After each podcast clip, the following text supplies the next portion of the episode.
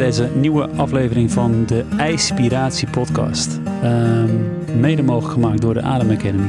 En eh, ik zit hier uiteraard samen met mijn broer Alex. Hallootjes. Hallo man, leuk dit weer samen te doen. Zeker. En we hebben ook een hele mooie gast. Mooi, mooi. Nou, ik vind dat jij wel een goede kop hebt, Bram. Ja, ja. Ik vind wel dat jullie op elkaar lijken, maar nu begrijp ik dat jullie broers zijn. Ja. ja dat klopt. Maar eh, laten we een beetje proberen dan toch mooi te maken. Nog mooier te maken. Nog mooier, ja. Want uh, te gast is Bram Bakker, een psychiater, schrijver en voormalig columnist voor het AD. Oud psychiater. Oud, ja. Oud, klopt. Oud Ja, psychiater. Ja, ze worden, nee, maar, nee, maar ze worden boos als ik zeg dat ik psychiater ben. Dus ik moet steeds rectificeren. Mhm. Ex-psychiater, psychiater in rust, psychiater niet praktiserend. Dat allemaal. Klopt, ja. Ik had hem aan het eind had ik hem al helemaal weer eh, weggetrokken. Ja, hoor. Maar Alex, eh, ik zou, je, mag- jij mag gewoon even je ding doen. Bram Bakker is de gast. Een oud psychiater, schrijver en voormalig columnist voor het AD. Een echte geleerde die maar liefst 18 jaar gestudeerd heeft volgens mij. Diploma's in de geneeskunde en uiteindelijk promovendus in de psychiatrie. Bram is erg vaak als specialist aangeschoven in diverse talkshows en sportprogramma's. Want zijn kennis over lichaam en geest is van buitencategorie. Daarom is hij ook bezeten van sport en zijn Cruyffiaanse waarheden een leidraad voor zijn vak voor zijn vakgebied volgens mij. Twee jaar geleden legde hij zijn functie van psychiater neer. Hij ondervond de laatste jaren steeds meer de gevolgen van een niet verwerkt jeugdtrauma. Volgens zijn Wikipedia is dat althans. Die is houdt dat bij, hè, die Des- Wikipedia. Ja, ja. Desalniettemin is dat een interessant vertrekpunt. Maar eh, allereerst, welkom Bram. Dank jullie wel. Welkom en wat, eh, wat fijn dat je hier bent. Dit, is, dit roept gelijk van alles op. Want Ja, Ja, dat, dat is is de bedoeling. Ja, ja nee, ik, ik, ik, ik, ik moet dan af en toe ergens, of mag dan ergens af en toe een praatje houden. En dan zeggen ze, hoe kondigen we jou aan? Dan zeg ik, als Bram.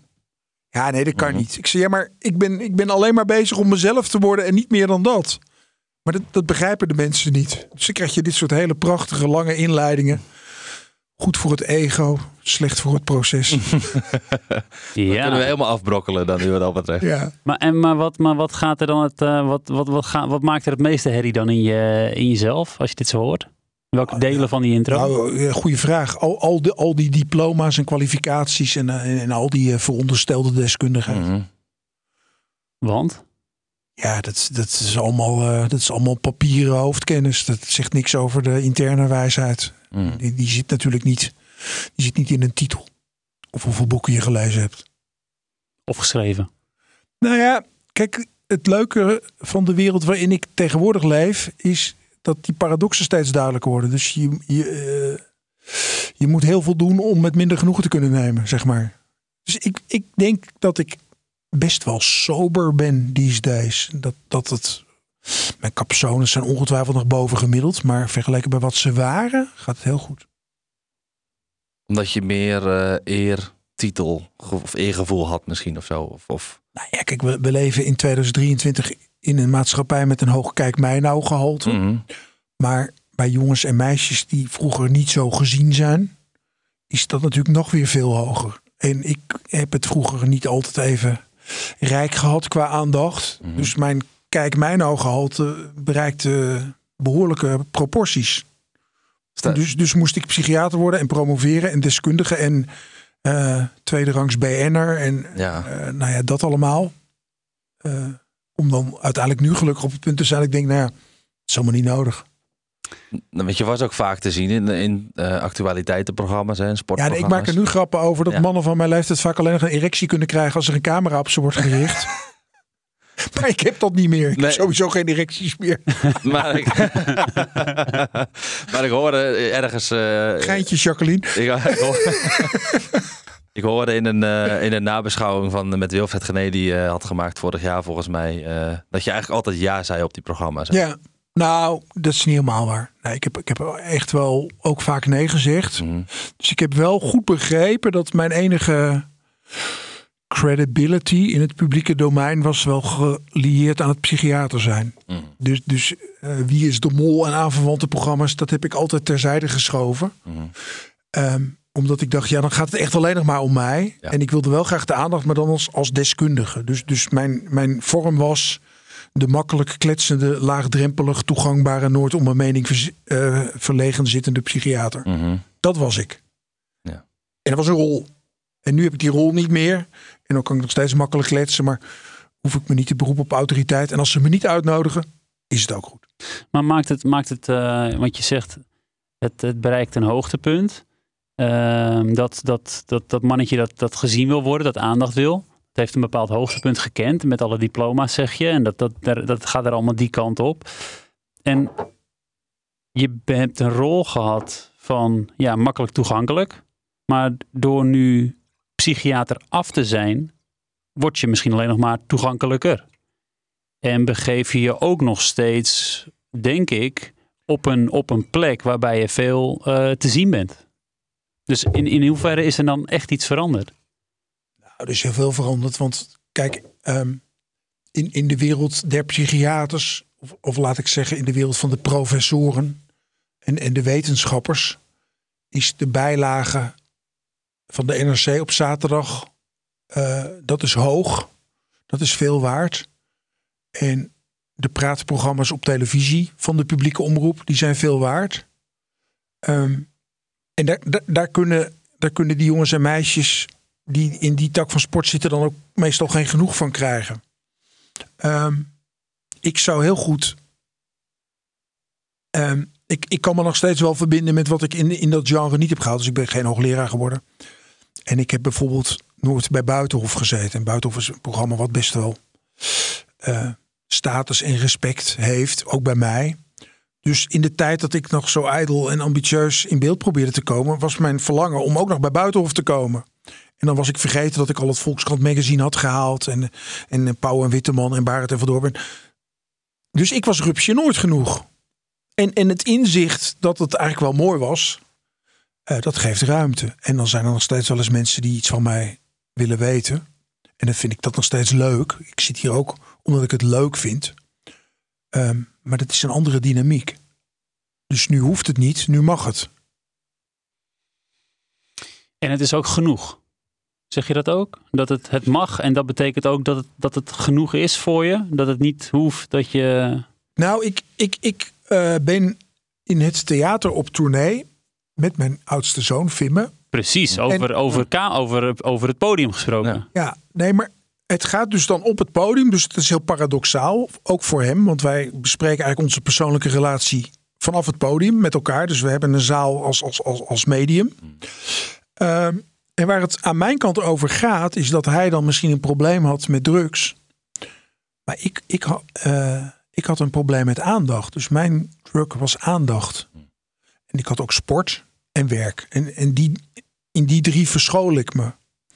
En het besef, het besef dat dat aan mijn kant uh, een probleem zou kunnen zijn, dat had ik helemaal niet. Want ik dacht dat het normaal was om 80 uur te werken. Ik dacht dat het normaal was dat je, dat je als je s'avonds bij je gezin kon zitten, dat je dat dan toch liever maar niet deed, omdat je naar een of andere studio mocht. Um, ik maakte mezelf wijs dat het allemaal normaal was. Um, als je gaat zien dat het een functie heeft en, en dat het een rol is, dan kan je die rol ook achter je laten.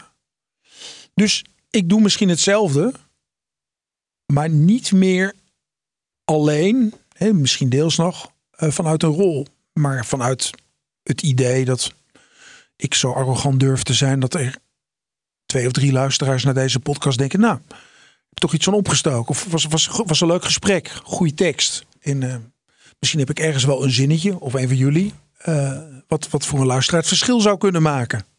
Nou, dan ben ik, ben ik blij en tevreden. Ik had ook van tevoren kunnen zeggen, ja, hoeveel luisteraars hebben jullie? En dan had je gezegd, ja, 273. Ik gezegd, nou, vind ik te weinig. Nou, dat is flauwekul. Ik, ik heb het idee dat wij, dat wij iets delen over waar we voor staan, waar we, waar we naartoe bewegen. En of dat nou 2 of 200 of 2000 of 200.000, dat maakt niet uit. Dus ik, zit hier niet voor de aandacht alleen. Ik vind, ik vind de aandacht nog steeds aardig. Maar de boodschap is Hmm. belangrijk. En wanneer, en wanneer is dat, is dat, wanneer is de, is het eigenlijk misschien wel de drijfveer, hè? De drijfveer. Ja. In, wanneer, wanneer is die bij jou veranderd? Kan je, kan je een, een, echt een moment Nou, nee, dit is een of een proces. ervaring? Het is een Of, proces. Ik, ik vertrok in de zomer van 2017 bij de moeder van mijn jongste twee. Na twintig jaar relatie. Eh, en ik vertrok omdat, omdat ik niet anders kon. Dus dat was, dat was een proces in mij wat, wat, wat, wat andere tijdruimte en aandacht nodig had dan ik in die relatie kon vinden.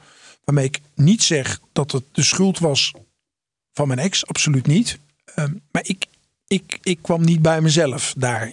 Misschien ook op die plaats in die leeftijdsfase. Nou, toen ging ik eruit en toen, dit, dit zal jij herkennen Chris, toen werd ik ziek. Ja, hier heb je over verteld. Ja, en, en, en, en dat, is natuurlijk, dat is natuurlijk het punt waarop je moet bedenken. Ga ik, ga ik echt proberen het antwoord te vinden? Of volg ik de adviezen van de dokter? Nou, ik heb anderhalf jaar door Neurologisch Nederland geshopt. En de vragen die relevant en belangrijk waren, die werden door de neurologen niet gesteld. Zoals? Waarom heb jij nu dit, dit probleem? Mijn cerebellen, mijn kleine hersenen waren uitgevallen. En die neuroloog die was alleen maar, ja, die, die, die, die was alleen maar de symptomen aan het afvinken. En zou dan misschien, ik denk eigenlijk niet, de symptomen gaan bestrijden. Terwijl het was geen toeval dat mijn cerebellum het had begeven. Dus de vraag die de neuroloog mij had kunnen stellen, die mij verder had geholpen, was: waarom denk jij dat je cerebellum het heeft begeven? Nou, op het moment dat jij dan zegt: ja, dat is pech, stom toeval. Of, of een ziekte, een ziekte, ziekte onschuldigt ook altijd. Ja, dan, dan ben je verder kansloos, want dan ben je alleen maar het slachtoffer van een ziekte. Mhm. En ik begreep, ook om, omdat de ziekte maar niet vastgesteld kon worden. Ik begreep dat, dat er andere vragen waren die gesteld moesten worden. En die ben ik dan mezelf maar gaan stellen. Maar dat betekende ook eigenlijk onmiddellijk dat ik, dat ik dan, zoals de neuroloog zijn vak oefende, zo moest ik het als psychiater ook doen. Dat ik eigenlijk geen psychiater meer kon zijn.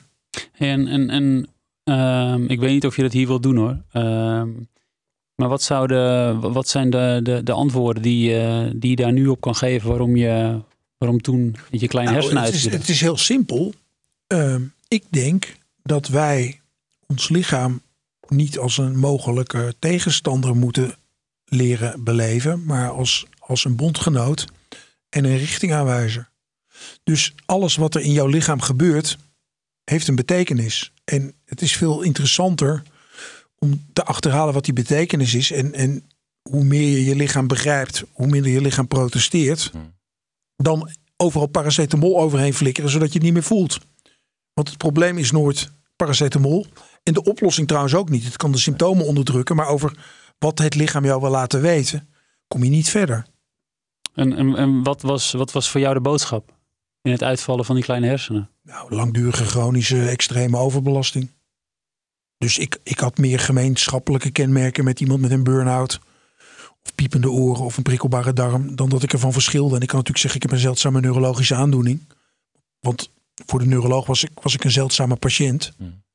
Maar de overeenkomsten waren veel belangrijker dan de verschillen. Met, met al die andere mensen met vage of onbegrepen klachten. Of hoe ze het maar willen noemen. Ja. Bram neemt Ja. even een slok. En ik, en wilde, het even op je laten en ik wilde, inwerken. en Ja. ik wilde zeggen proost. Als in van ja, het is, het is een herkenbaar verhaal. Dat is, dat is Ja. ook waarom we, eh, waarom we denk ik eh, op dit moment in, eh, in de tijd eh, elkaar, elkaar zijn tegengekomen. Ja, dat, kijk, dat is voor de luisteraar die één zinnetje mee wil nemen uit het gesprek. Ehm, ieder, ieder mens zou er goed aan doen om te leven vanuit de gedachte dat toeval niet bestaat. Hm. En we leven in een tijd waarin mensen de dingen graag aan pech of toeval toeschrijven. Psychologisch uiterst ongunstig. Want ook al begrijp je er niks van, om, om je verder te ontwikkelen, is het goed om, om de mindset te hebben van het zal wel een reden hebben. Hm. En bij een ziekte ben je alleen maar slachtoffer en is het je alleen maar overkomen. Maar als je zegt, ja, mijn lichaam weigert dienst. Ik begrijp alleen nog niet waarom. Heb je een veel kansrijker perspectief. Volgens mij kunnen we hem zelfs omdraaien. Vaak heb je zelf dienst geweigerd. Waardoor het lichaam laat zien dat je dat hebt gedaan. Mm, weet ik niet. Ik, ik, ik, denk, ik denk eigenlijk dat je gewoon. ehm, dat, je, dat je de uitkomst gepresenteerd krijgt van wat je doet. Ja, Ehm, waar, waar ik wel ja en dat bedoel ik. Dat een bedoel ik met forse het, weerstand heb, is dat, is dat wij zo knip hebben gezet tussen het brein en het lichaam. En dan het brein benaderen als het commandocentrum. En dan is, dan is de oorzaak van het haperende lichaam het hoofd wat te veel van het lichaam heeft gevraagd. was het maar zo simpel. Weet je, eh, het brein is onlosmakelijk verbonden met de rest van het lichaam en omgekeerd. En als het goed is, is dat allemaal met elkaar in verbinding. Eh, de grootste gemene deler onder de meeste klachten is een ontregelde stressas. Maar zelfs daarvan kan je twisten waar dat begint en waar dat eindigt. In ieder geval, er gebeurt iets in het hoofd en er gebeurt iets in de bijnieren. Dus er is verbinding tussen dat brein en, en die as. Maar waarom die bijnier stresshormonen gaat aanmaken, dat verschilt natuurlijk van persoon tot persoon. En de een, de is gevoeliger voor, voor tegenslag dan de ander. En als je dat dan nog vervolgens ook gaat, gaat proberen op te lossen als een individu wat losstaat van een context waarin hij of zij leeft en alle generaties daarvoor.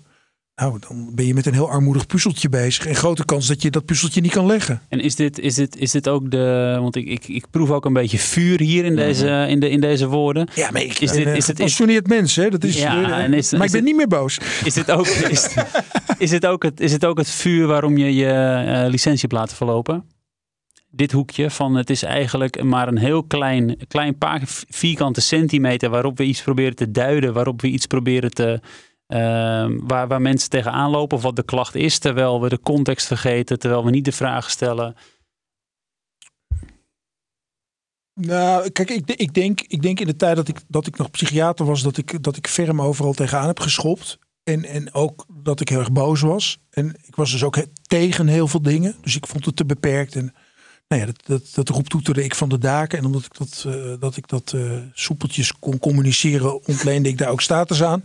Dus eh, in Medialand vonden ze dat wel leuk. Mijn collega's vonden dat niet leuk. Maar ik moest op een gegeven moment een bochtje door. Namelijk van tegen dingen zijn en, en je erover opwinden en boos zijn naar voor iets gaan staan. Dus als jij vuur en passie proeft, graag, maar dan is het omdat, omdat ik het anders wil. De, te balans, beginnen bij mezelf. de, de balanskliniek. Nou, ehm, we moeten het niet te veel over de balanskliniek hebben, want ehm, nou ja, mag ook wel. Ik Kijk, dacht, dit is een mooie brug. Ja, maar dan, kijk, ik ben, ik ben een soort bang dat het dan op reclame gaat lijken. Dat wil ik niet. Ehm, ik, ik wil graag uitleggen waarom ik doe wat ik doe. Nou, En, en daar hangt niet per se een bedrijf aan. Daar hangt, daar hangt een overtuiging aan dat het medisch model, ehm, het hersenziektemodel, dat dat veel te beperkt is. En dat dat voortbestaat omdat er geen ander model is. Geen andere manier van kijken. Hm. En wat ik toen heb bedacht. En, en er zijn natuurlijk heel veel mensen die, die hier hele goede en, en eh, veel bekendere en veel betere boeken over hebben geschreven dan ik. Maar al die mensen zijn gefrustreerd geëindigd. En toen dacht ik, die, in die valkuil moet ik niet trappen. Er, er moet niet alleen tegen het medisch model worden aangeschopt, er moet een ander model komen. Toen dacht ik, nou dan moeten we het balansmodel doen. Heel simpel. Mensen hebben klachten. Dat is medisch. Maar mensen hebben ook krachten. Dus de positieve psychologie en wat je kan doen om, om, om, de dingen te verdragen. Dat kun je ook trainen. Dat kun je ook aandacht geven. En er gaan mensen waar je van houdt dood. En vervolgens moet je daarmee dealen. Maar als je daar moeilijk mee hebt, heb je niet, heb je niet een, ziekte. Dan heb je een uitdaging. En de uitdaging kan betekenen dat je gaat kijken of je jezelf met, met traumatherapie eh, kunt ontlasten. In de, in de zin van dat je herbeleving hebt van hoe je partner eh, voor je ogen stierf. Dat vind ik oké. Maar je kan ook kijken of je mensen kan helpen met, met, met meer in hun kracht gaan staan. Waardoor ze het verlies beter kunnen dragen. Dus toen dacht ik, dan gaan we naar een balansmodel. Nou, daar, hangt, daar hangt een onderneming aan en die heet Balanskliniek. En die gaat, die gaat leiden tot een revolutie in de zorg. Want ik dat, vind wel- dat, dat ga, ik, ga, ik, ga ik nog wel bewijzen. Hm. Dus dat is toch te vroeg, zeg maar. Want ik vind het wel mooi wat, je, wat, wat daar eh, op, op de site staat. ehm, eh, van, dat het is van mens tot mens. Nou, ik, ik denk... Wat ergens ook zegt, wat volgens mij het reguliere gezondheidsmodel niet is. Nee, want in, in het medisch model moet alles evidence-based zijn. En dat betekent dat, dat, dat je behandelt op gemiddeldes. En dat je ook de behandelaren, die maak je ook gemiddeld. Dus eh, dan heb jij een protocol. En dan maakt het niet uit of ik jou een eikel vind of een hele aardige man. Het protocol is leidend. Hm. En als jij dan te veel van jezelf laat zien, dan krijg je op, de kop, krijg je, op je kop van je baas. Want dan zegt ze, ja Chris, eh, de mensen hoeven echt niet te weten dat jij in een ijsbad ligt. Dus, dus bespaar dat die mensen. Mhm. is geen wetenschappelijk bewijs dat die aanpak beter werkt. Sterk nog, mensen hebben behoefte om zich gehoord en gezien te voelen door een mens aan de andere kant van de tafel. Dus we gaan niet naar de GGZ om een protocolbehandeling te krijgen. gaan naar de GGZ om ons gehoord, gezien en begrepen te voelen. En dat, dat hebben ze uit het businessmodel geflikkerd. Ze zeggen, ja, we hebben hier een protocol, is bewezen dat het werkt. En de zorgverzekeraar vergoedt het. Nou, gefeliciteerd. Maar aan die, aan die menselijke behoefte wordt, wordt dan eigenlijk voorbij gegaan. Kan je nog steeds geluk hebben en iemand treffen waarmee het wel klikt. Dus dan, dan gaat het alsnog goed. Maar als jij iemand treft die op geen enkele manier aansluit bij jou, dan gaat gaat nooit werken. Ja, ja. Dus als, als ik met mijn burn-out bij de GGZ was aangekomen, grote kans dat ik een 23-jarige pas afgestudeerde psycholoog had gekregen met de leeftijd van een van mijn kinderen. En dat ik dan had gezegd, ja maar sorry, deze jongen of dit meisje gaat me echt niet helpen. En dan sluit het systeem zich en dan zegt ze, ja meneer Bakker heeft wel een beetje narcistische persoonlijkheidskenmerken. Dat is ook zo. Maar dat is niet het echte probleem. Het echte probleem is dat ik voor existentiële intieme vraagstukken graag wil verbinden met iemand Waarbij je die mij het gevoel geeft dat hij of zij daar affiniteit mee heeft. Mhm. En ik hoef helemaal niet te weten hoe, hoe jouw lichamelijke ellendegeschiedenis precies is verlopen. Maar het is wel fijn als ik weet dat jij ook het een en ander hebt meegemaakt. Ja. Dat, gaat toch veel- gewoon veel makkelijker. ja. En dat komt terug in dat balansmodel. Dus ook. Nou, dus zorg wordt dan. Zorg wordt, wordt heel erg één op één. En Mhm. iets wat tussen twee mensen moet kloppen. En dat betekent, het is mijn overtuiging, dat als jij iemand uitzoekt waar jij een goed gevoel bij hebt, dat de kans op een goed resultaat Mhm. veel groter is. En wat, wat zit er in die mix? Dat zit dat, dat het iemand is die in jouw gevoel aansluit op wie jij bent of wie jij denkt te zijn. En ook dat zo iemand een persoonlijke aanpak hanteert, waarbij die niet alleen maar op de klachten gaat zitten, Mhm. maar breder kijkt naar ja, hoe, sta je in het leven? Wie zijn de mensen die er voor jou toe doen? Wie, wie zijn er in jouw leven geweest die sporen hebben achtergelaten die nu jeuk veroorzaken of pijn of verdriet? Mhm. En dus ook eh, juist waar je kracht uit kan halen. Die ook juist op de positieve eh, uitkomsten ook gaan zitten. Nou ja, kijk, In plaats van... Vol- vol- volgende goede punt. Ehm, wij zijn natuurlijk, we leven in een tijd waarin het tonen van kwetsbaarheid wordt gezien als zwakte. Maar als je ontdekt waar je zwakke plekken zitten en je kan daar gewoon over delen, Mhm. dan wordt het een kracht. Dus ik, ik ben aanhanger van therapeuten en coaches en eh, het maakt mij niet allemaal niet uit die mensen laten zien dat, dat hun kwetsbaarheid ook hun kracht is. Ja, mooi. Ik vind het ergens ook wel mooi als, ik dan, als we dan naar het, naar het begin van, van het gesprek gaan en waarbij je al die diploma's haalt, eh, promoveert en dat je daar ergens eh, ook wel de meeste, dat het het meeste voelt rammelen dan in, de, in die introtekst. Ergens is het ook niet een normale, bijna even tussen aanstekens, normale cyclus dat we als jonge mensen worden opgeleid, leren en eh, uiteindelijk meer te hebben leren over onszelf. Maar waarbij eigenlijk de, de kennis even een veilige, veilige start is daarvoor. Dat het eigenlijk ook wel een, het proces wat je nu hebt doorlopen. Dat het, eh, had het heel veel anders. Nee, natuurlijk. Het is, niet, het is zo Nee, gaan wat het het- moeten gaan. Maar Het, is- het is een hele goede vraag. Het is ook een hele leuke vraag. Maar weet je waar het probleem zit, Chris, in deze vraag? Dat jij het woordje normaal hanteert. Mhm. ik deed de aanhalingstekens. Mhm. Ja, maar dat hoort de luisteraar niet. Nee. Maar, maar normaal bestaat niet. Dus alles wat je net zei klopt. Want dat is hoe we het, hoe we het doen. En dat is hoe we het gewend zijn. Mhm. Maar dat maakt het nog niet normaal. Mhm. Dus ik ken, ik ken een medicijnman.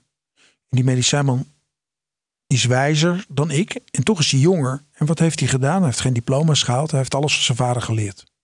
Zijn vader heeft hem in contact gebracht met een oude cultuur. Hij is, hij is Indonesisch van afkomst. En hij heeft de wijsheden van zijn vader overgenomen en geleerd. Dus hij heeft geen Hmm. titel, hij heeft geen diploma. Toch is hij een hele wijze man. En dan gaan wij heel makkelijk zeggen... ja, dat is een beetje gek dat, dat zo'n man dan medicijnman wordt... en daar geld mee verdient. Dat is niet normaal. Maar het is net zo normaal... als naar de universiteit gaan en een diploma halen. Maar Dat- ook ik had het misschien wel regulier moeten noemen. Nou, Hier regulier is ook een heel vies in deze, woord. in deze maatschappij. Ja, Maar het, het woord regulier moet ook worden afgeschaft. Want dan is wat jij en ik doen alternatief. Ja. Maar dat is het niet. Het is, het is een volwaardig alternatief. Dus het is niet eens niet regulier. Het is gewoon een andere manier. Dus waar ik naartoe wil, is dat iemand kiest voor model A of model B.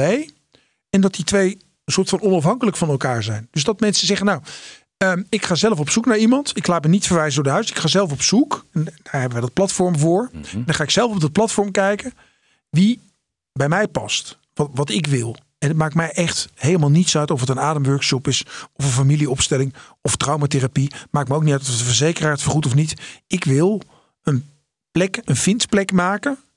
Marktplaats voor zorgvraagstukken noem ik het ook wel. Waar je dan zelf gaat rondkijken en, en je keus maakt. En dat, dat instead of op de wachtlijst bij de GGZ. Mhm. Maar niet, ja, de wachtlijst bij de GGZ was zo lang, dus toen ben ik maar bij de balanskliniek gaan kijken. Nee, ik, ik wil mensen proactief laten kiezen voor een benadering waarbij misschien niet vergoed wordt, maar ze wel regie hebben op een eigen probleem. Waarbij ze zelf zeggen, ik ga het op die manier proberen te fixen voor mezelf. Waar het eigenlijk wel heel mooi zou zijn als dat natuurlijk wel vergoed zou worden. Omdat mensen in, in, in het verlengde hiervan gaan wij natuurlijk bewijzen Ja, dat al die vragenlijsten, al die diagnoses volstrekt overbodig zijn. Ja, ja. heel veel geld kosten. Al die vragenlijsten Mhm. invullen moet namelijk ook worden betaald. Ja. Eh, dat daardoor de wachtlijsten onnodig lang zijn. Omdat die, omdat die reguliere zorgprofessionals alles moeten registreren. Zitten ze de helft van de tijd dingen te doen waar ze niet van houden. Waar ze niet in zijn opgeleid. Mhm, Dus dat er allemaal uitsnijden. Dan kan het veel goedkoper en sneller mhm. met dit model. Ja. Nou, dan ga ik, niet, ga ik niet naar de zorgverzekeraar, want die heeft helemaal geen interesse om dit model te omarmen. Dan ga ik naar werkgevers. Dan ga ik zeggen, nou, weet je, als, als, als uw personeel verzuimt, ze kunnen ook bij ons op het platform kijken wat er te doen is, wat hen past. Mhm. Dan weet u ook van tevoren wat het kost en hoe lang ze moeten wachten. En als u dan het bonnetje pakt, heeft u waarschijnlijk uw werknemer sneller terug dan wanneer u het uit handen moet geven via een bedrijfsarts die er ook de ballen niet van begrijpt. Mhm. Klinkt als een goed systeem waar eh, Ja. ja. v- eh, ja, En- vraag en aanbod elkaar vinden en vooral mensen op En mensen en ik elkaar. ben Er is een, is een gigantisch aanbod. En tegelijkertijd neemt de vraag alleen maar toe. Dus Hm.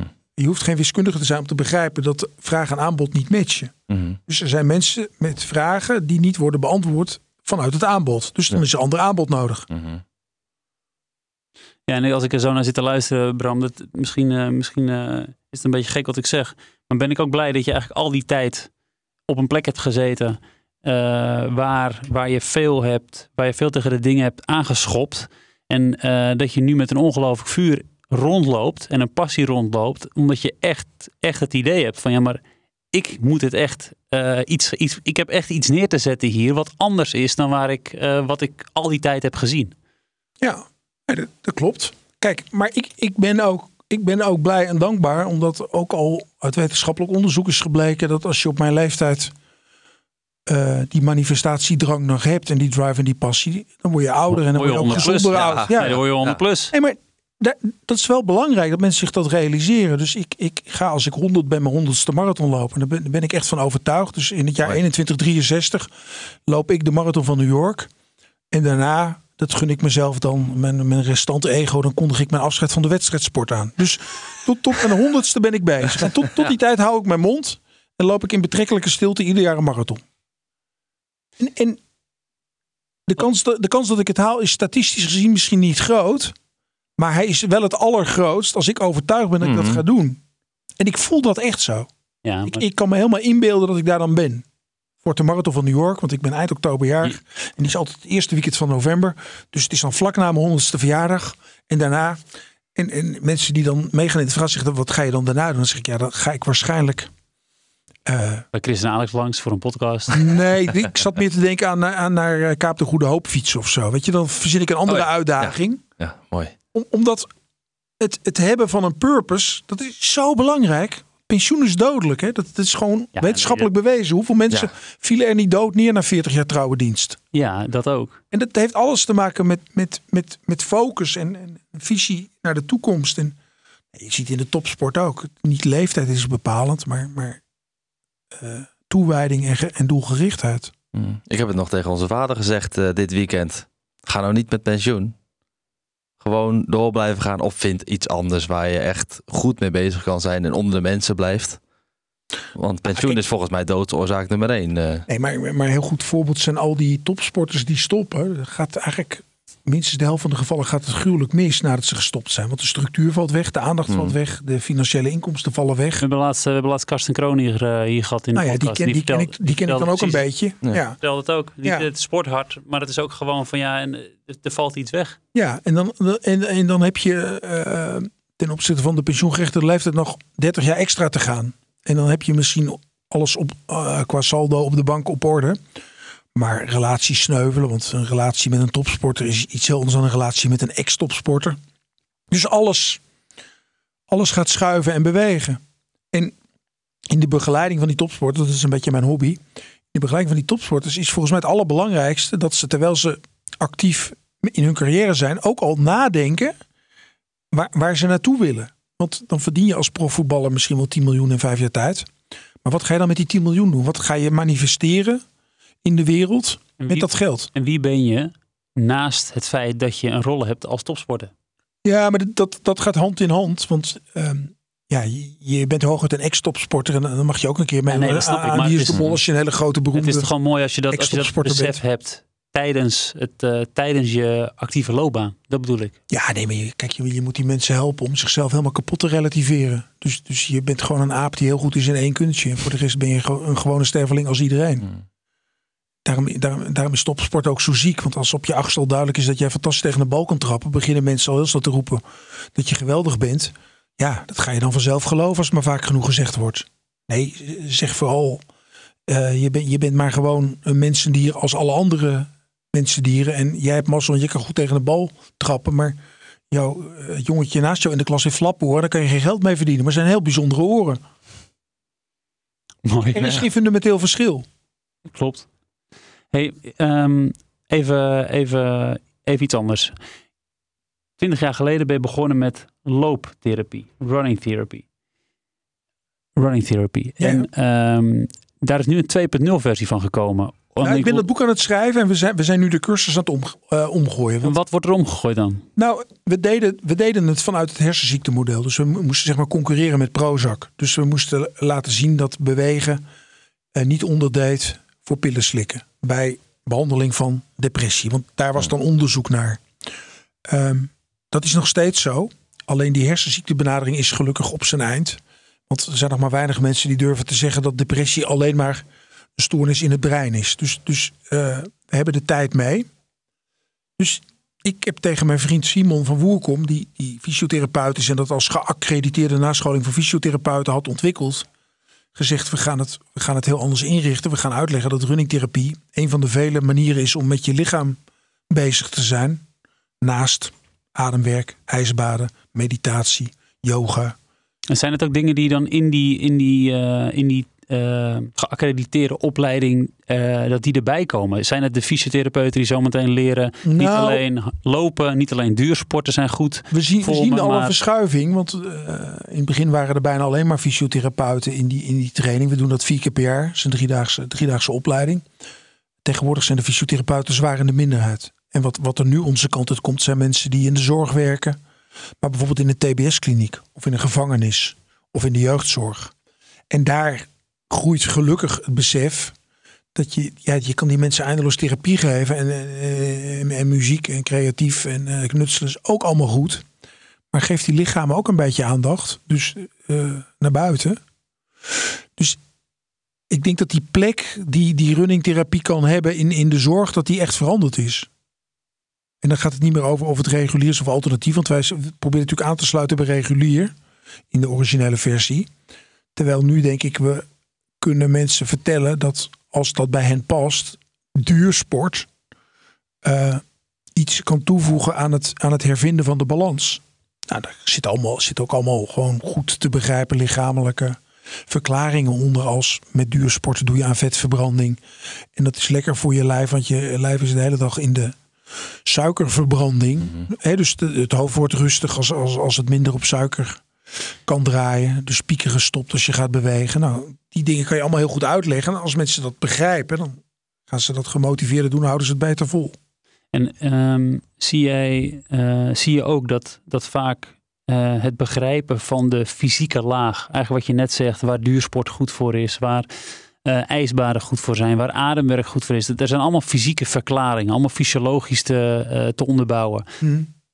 Wanneer je dat meer gaat doen, zit vaak heling op een diepere laag dan dat fysieke. Ja. Maar vaak komt dat, tenminste in mijn ervaring is, is dat dat pas naar boven, komt boven, naar boven komt borrelen op het moment dat je dat wel een tijdje gaat doen. Een tijdje gaat volhouden. Is dat ook jouw ervaring? Ja, kijk, maar we- we, we weten al, alleen al het woordje begrijpen, hè, dat, is, dat is een samentrekking van beetgrijpen.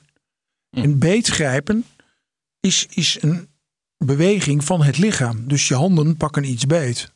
Uit onderzoek weten we al heel erg lang dat als je kinderen iets tastbaars geeft, dat, dat ze het beter eh, opslaan, in, in zichzelf een plek kunnen geven, dan wanneer je ze alleen maar iets Mhm. laat lezen. Dus het geheugen werkt beter als je iets met de pen opschrijft dan wanneer je het op een scherm intoetst. Het zijn allemaal hele banale dingen, maar al- als je begrijpt dat het zo werkt, dan begrijp je ook dat bij alles wat je probeert mensen te leren, het aanraken van, van die fysieke laag heel belangrijk is. En we hebben, we hebben natuurlijk het, het brein, het verstand, de cognities en dan zit daaronder het lichaam. Maar daaronder zitten nog weer allemaal andere lagen. En dan kom je natuurlijk aan het eind bij eh, vage en, en eh, vaak niet serieus genomen dingen als spiritueel. En dan ben je de vereniging tegen de kwakzalverij al van munitie aan het voorzien. Maar is het spiritueel of is het gewoon, zijn het gewoon emotioneel aantoonbare eh, gebeurtenissen? Even misschien bij, bij je eigen situatie. Je, je komt eh, met een klacht, de kleine hersenen vallen uit. En eh, vervolgens kunnen we dat op een fysieke laag gaan verklaren. Op dit moment ben je volgens mij hartstikke fit. Heb je laatst nog weer een marathon gelopen. Mhm. Eh, dus er is iets veranderd. Je lichaam heeft zich hersteld. Ja. En waar, waar, is die, eh, waar denk jij dat, het, eh, dat dat herstel is, in gang is gezet? Wat is een essentieel iets daarin geweest? Nou, dat weet ik niet. Ik- Kijk, ik, ik geloof heel erg dat aan balans onlosmakelijk ook energie zit. En Niezen moet ook gebeuren. Ehm, ehm, je, je, hebt, je hebt positieve en negatieve energiestromen. En ik geloof wel dat op het moment dat je lichaam gaat haperen, dat, dat dan zeg maar een negatieve energie jou te pakken heeft. En die kan je keren. En iedereen weet dat, want ehm, als, als, als je altijd last hebt van je rug en je wordt verliefd, dan heb je ineens een stuk minder last van je rug. Dus, dus de energie rond, oh mijn rug doet zo pijn, die kan ineens keren als er in de omstandigheden iets keert. Ehm, je, je, je, je, je hebt een nare jeuk aan je rug en je moeder wordt doodziek. En ineens jeuk je rug niet meer, want je moet voor je moeder zorgen. Dus, dus ik, ik denk dat wij ons in energievelden bewegen. Dus er zit energie in ons, maar in de wereld om ons heen zit ook energie. En dan krijg je dingen als dat, dat, dat mensen elkaar remmen of aanmoedigen in, in, in processen. En daar, daar is natuurlijk heel veel te doen. Ik vind het zelf het indrukwekkendste bijvoorbeeld zoiets als een familieopstelling. Waarbij er eigenlijk alleen maar energie is die het werk doet. En, en het verstand dat moet je thuis laten. Heb je helemaal niet nodig. Mhm. Ja, dat is een eh, heel bijzondere ervaring om te doen. En om het uit te leggen aan mensen die het nog nooit gedaan hebben, eh, is, is te doen, maar ook heel moeilijk. Ja, Volgens mij ga je ook iets doen met, eh, met, eh, met topsport, begeleiders in de topsport. Ja, nee, Ook maar ervaring, ervaring is dan het vertrekpunt. Mhm. En ervaren kan je niet in je hoofd. Dat is weer dat beetgrijpen dan. Ja, wij ervaren niks in ons hoofd. Maar je kan mensen wel helpen, of vooral bij die topsporters zullen dat doen, om verbinding te maken met wat er in ze gebeurt. Hmm. En er gebeurt, gebeurt heel veel in topsport. Want als je een volle arena in moet, dan heeft dat al enorme impact op jouw systeem. Dus je, je kan niet zeggen, oh, het doet me niks. Tuurlijk doet het je iets. En het is veel aantrekkelijker om te kijken wat het je doet, dan Mhm. mee te gaan in de gedachte, het doet niks. Hmm. Maar dat is natuurlijk een manier van kijken die helemaal niet gangbaar is. Dus je wordt gecomplimenteerd als je als 18-jarige in een Nederlands elftal debuteert en het, en het maakt de indruk dat het je niks doet. Het is flauwekul, want als het je niks zou doen, En dan snij, maar je snijdt gewoon. dan ben je geen mens. Dan je je beter een robot tot lijf. Precies. Dus je hebt dan hooguit iemand die zichzelf heel goed kan uitzetten of heel goed die rol kan vervullen. Maar achter die rol gebeurt heus van alles. Mhm. Kijk, kijk naar boxers, die, die moeten een pokerface hebben. Die moeten dan een ster doen. En dan moeten ze down, zichzelf op een bepaalde manier presenteren. Maar ik, ik ken profboxers die dan in privé zeggen, ik scheet in mijn broek. Maar dat mogen ze vooral niet tonen. Nou, denk, denk aan het pokerface. Mhm. Dat betekent dat je je anders moet voordoen dan je bent. Nou, kan, kan best op momenten nodig zijn. Het kan ook best zijn dat je daar goed in slaagt. Maar in de long run is het een energielek. Want je bent niet jezelf. Je vereenzelvigt je met je rol. Hey, je hebt, ehm, ik weet, twee zoons Ja, en een dochter. en een dochter. Ehm, wat, zou je, wat zou je met alles wat je hebt gezien tot nu toe, eh, wat, wat, wat zou je die generatie mee willen geven die zich bevinden in, eh, in, eh, op school? En eh, ik ben toevallig ook een van de docenten eh, op, op zo'n hogeschool. Ehm, wat zou je ze mee willen geven wanneer ze zich moeten bewegen in dat, in dat, ja, in dat, in dat systeem? Die een beetje geleefd worden misschien. Om, wat, om naast die, alleen die diploma's ook wat levens, Ja, kennis, nee, wijsheid, groei mee te maken. komt nu weer een heel kleef zinnetje uit Bram. Maar ik zou ze willen meegeven. Geef aandacht aan wat jou beweegt. Hè, dus probeer, probeer bij jezelf na te gaan. Waar word ik blij van? Waar zit weerstand? Wat, wat, wat vind ik fijn om te doen? En- En wat niet? En dat bewust worden, dat betekent eigenlijk vanuit de waarneming bij jezelf naar het hoofd. En, en daar dan woorden zoeken bij wat je hebt waargenomen. Nou, wat er zeker bij die jonge mensen gebeurt, is dat ze eigenlijk het lijf vaak uit hebben staan. Dus zich helemaal niks bewust zijn of Mm. gewaar kunnen laten worden. Om, om- omdat het hier beneden is, het, staat, het, staat het uit. Want jonge mensen hebben alleen maar een smartphone nodig en dan redden ze zich wel. Ja, was, was het maar zo simpel. Ehm, dus dus dat. maar, de, maar, de, maar de maatschappij lijkt zich daar ook, eh, ste- en niet alleen de maatschappij, maar ook gewoon, ja, en scholing lijkt daar zich steeds meer op in te richten. Dat je het daarmee dus heel goed kan redden. Nee, maar kijk, daar, daarom is die tegenkracht zo belangrijk. Als we, als we één ouder die hebben die naar deze podcast luistert en daardoor met zijn kinderen net iets anders gaat doen, ben ik tevreden. Mhm. Want het, het is een doodlopende weg. Het, het is zeg maar de weg van de AI. En de gedachte is dat je dan aan het eind van de rit, dankzij AI, ook het perfecte huwelijk hebt of zo. Er is toch niemand die dat gelooft als, als je het hem of haar op de man of vrouw afvraagt. We geloven toch in de magie en het mysterie van de liefde. Is niet te programmeren. Mhm. En als we maar blijven leven alsof uiteindelijk alles met AI is op te lossen, ja, dan, dan eindigen we in, in bittere armoede. Dan is het einde der tijden Ja. voor de mensheid nabij. Nou, zeker, eh, ja, zeker. ja. Zeker. Maar het zou ook mooi zijn als eh, jouw kinderen dus, of andere, de jonge generatie, focus je op de dingen die jou gelukkig maken. En als je dus dingen doet die jou minder gelukkig maken, praat daarover met een vertrouwd iemand, lijkt me. Nou ja, kijk, mijn dochter, en dat heb ik moeten leren, die is, die is best wel het type die op een gegeven moment eh, roept dat, eh, dat de aardrijkskundeleraar dood moet.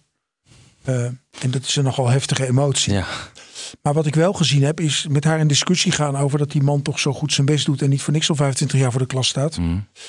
Daar help ik haar niet mee verder. Mhm. Eh, als ik gewoon meebeweeg in die emotie en tegen haar zeg, nou, dat lijkt me echt een heel, lijkt me een heel terechte en eh, snel uit te voeren vonnis. eh, dan begint ze ook al te lachen.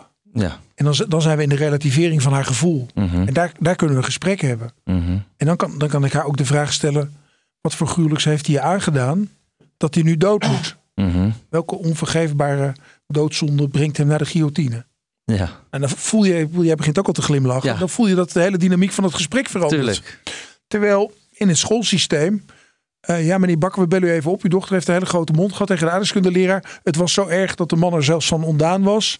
En eh, we willen u vragen om uw dochter nu van school te komen halen. En de komende drie weken is ze niet welkom. En eh, weet je, dat allemaal sancties. Mhm.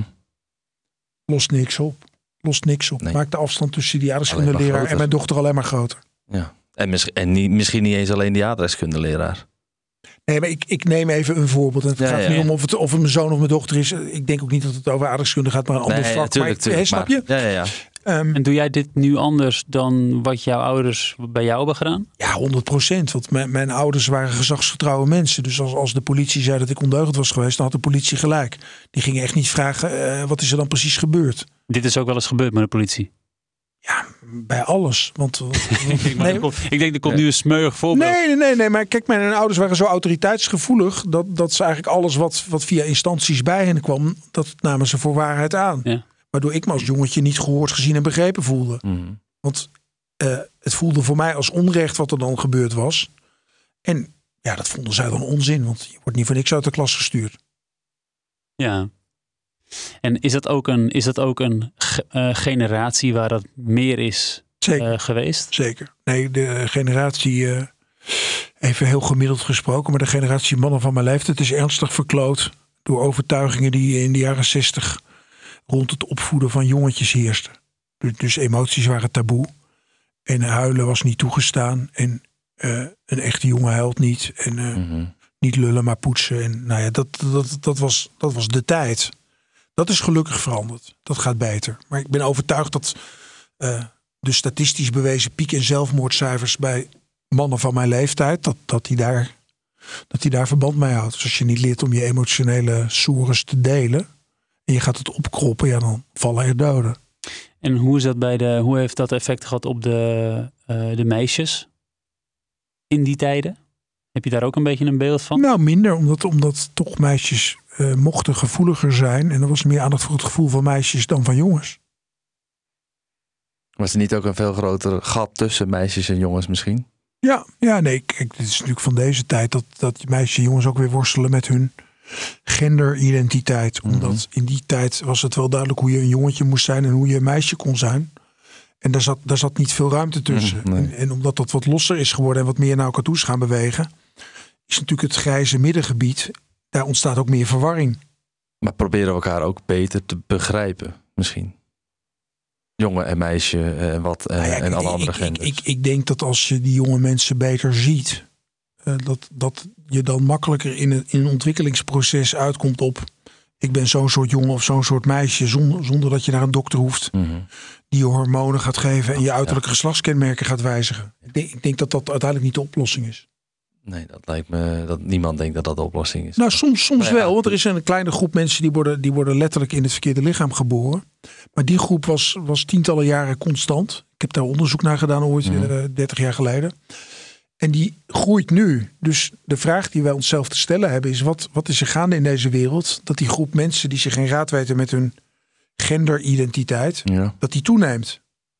Ja, en de mensen alleen maar actie voeren. Die zeggen, ja, dat moet allemaal, eh, moet allemaal in de wet worden verankerd. Nou, dan passen we tegenwoordig de wet aan. Want we willen vooral niemand meer discrimineren.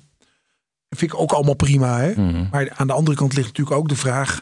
help mij jongen te zijn of meisje te zijn? Nou, ik vind dat die vraag veel te veel blijft liggen. Hmm. Vind je meisje moeilijk, dan helpen we je om jongetje te worden. Hmm. Ik, heb, ik heb nog wel een. eh, ehm, ik, zit- ik, zit zo, ik zit zo even te kijken. En ik zit me dan af te vragen: zijn er nog naast de, de ongelooflijke passie die je hebt om echt iets te gaan veranderen in de, in de zorg, eh, zodat mensen echt bij iemand kunnen uitkomen die ze daadwerkelijk gaat helpen? Ja. Ehm, is er nog iets waar je, waar je zelf eh, jezelf nog meer in wil ontwikkelen qua vaardigheden, kennis als persoon? Wat, eh, Nou, zijn, ik, ik, ik wil graag want je, wordt, ontwikkelen. je wordt meer dan honderd. Dus hoe, Ja. ga je, hoe, Ja. ga je dat, hoe ga je dat de komende jaren... eh, ja. nou, nou, vooral niet kennis. Ehm, wel vaardigheden. en wat is dat, niet kennis? Nou, dat, dat ik niet nog iets ga studeren of nog een boek ga lezen. Mhm. Ik ga wel boeken lezen, maar dan romans die, die, me, die me raken. Voelen. Ja, die, die iets op gevoelsniveau doen. Ja. En ja, ik ben uiteindelijk... Ik, ik zei dat een keer tegen Elmar Hendricks, die, die, die wat mij betreft de godvader van de familieopstellingen is. Eh, ik zei, ik voel me 15. Toen zei tegen mij, nou dat is eigenlijk een volwassen opmerking. Dit vond, vond ik zo leuk. Oh, mooi. Ehm, en wat ik, wat ik dus wil gaan doen de komende jaren is me gewoon als een 15-jarige gedragen. En dan ga ik dus op een podium staan, verkennen ehm, wat ik daar kan en wat ik daar durf. En dan hoop ik, hoop ik dat er mensen zijn die het leuk vinden. Maar als, als, als er geen mensen zijn die het leuk vinden, dan is dat, dan is dat iets wat ik, wat ik wil onderzoeken en wil verkennen. En dat, dat zit een beetje in, in, in, in plezier en spel. En ik wil nu eindelijk ook echt een roman gaan schrijven. Waarom? Omdat ja, ik, heb, ik heb nu wel bewezen dat ik een non-fictieboekje in elkaar kan timmeren. Maar als ik mijn fantasie echt de vrije loop laat, wat levert, wat levert Mm, dat dan op? Mhm. Dus dat heb ik ook te ontwikkelen. Of het wat wordt, maakt helemaal niet uit. Want ik word toch honderd en ik loop toch gewoon die marathon. Dus Precies. terwijl, ik dat, terwijl ik dat als doel heb, doe ik dit erbij. We gaan afronden, Bram. Nou, Volgens mij, het was, eh, eh, het was leuk een, eh, spreken met jullie. Je hebt nog een groot podium te beklimmen vanavond. Ik ga nog iets. Oh ja, dat, is, dat ga ik toch nog even noemen. Er is een hoopgevende ontwikkeling. Er is een boek verschenen van Amerikaanse psychiater Christopher Palmer. Dat heet, die heb ik al thuis liggen. ja, en, en dat boek heeft als onderliggende hypothese, en dat is fascinerend, dat al onze psychische gekkigheid is terug te voeren op een verstoorde energiehuishouding in onze lichaamcellen. En dan vooral de mitochondriën, wat, wat de accu'tjes van de Mhm. lichaamscel zijn. Daar heeft hij een heel boek over volgeschreven. En het is een fascinerende gedachte dat op celniveau verklaarbaar is waarom mensen in een psychose raken of depressief worden. En, in, in het verlengde daarvan belangrijk, dat zou betekenen dat in de psychiatrie het dieet als, als kansrijke optie aan het palet moet worden toegevoegd. Want met een ketogeen dieet, je gooit de koolhydraten eruit, Mhm. Zou het wel eens kunnen dat een deel van de psychische stoornissen, en ook ernstige psychische stoornissen, eh, oplost, verdwijnt. Hmm. Daar ga ik het vanavond weer over hebben met een ander publiek. Hey, en ehm, eh, nou ja, misschien zijn er wel luisteraars die zoiets hebben van dat zou ik graag bij willen zijn. Of eh, die willen met jou in contact komen. Hoe kunnen ze dat doen? Nou, ik reageer altijd vrij braaf op LinkedIn berichten. Op Instagram berichten. Ik, ik, ik haat Facebook Messenger. Mhm. Ehm, ik ben ook niet erg therapietrouw in mijn e-mail. Eh, en, en dat heeft ook te maken met wat er op je telefoon zit. Hè? Dus, dus eigenlijk LinkedIn en. Instagram, die werken, die werken eigenlijk het best. Omdat ze voor mij dichtbij zijn. En dan ben Ja. ik voor de mensen die iets willen ook dichtbij. Mooi. Heel mooi. Bram, dankjewel voor, eh, voor Jullie dit, ook eh, dit bedankt voor de aandacht. En dat ik weer even mocht oreren. Ja, ja, ja. En graag eh, tot de volgende keer. Gaan we doen.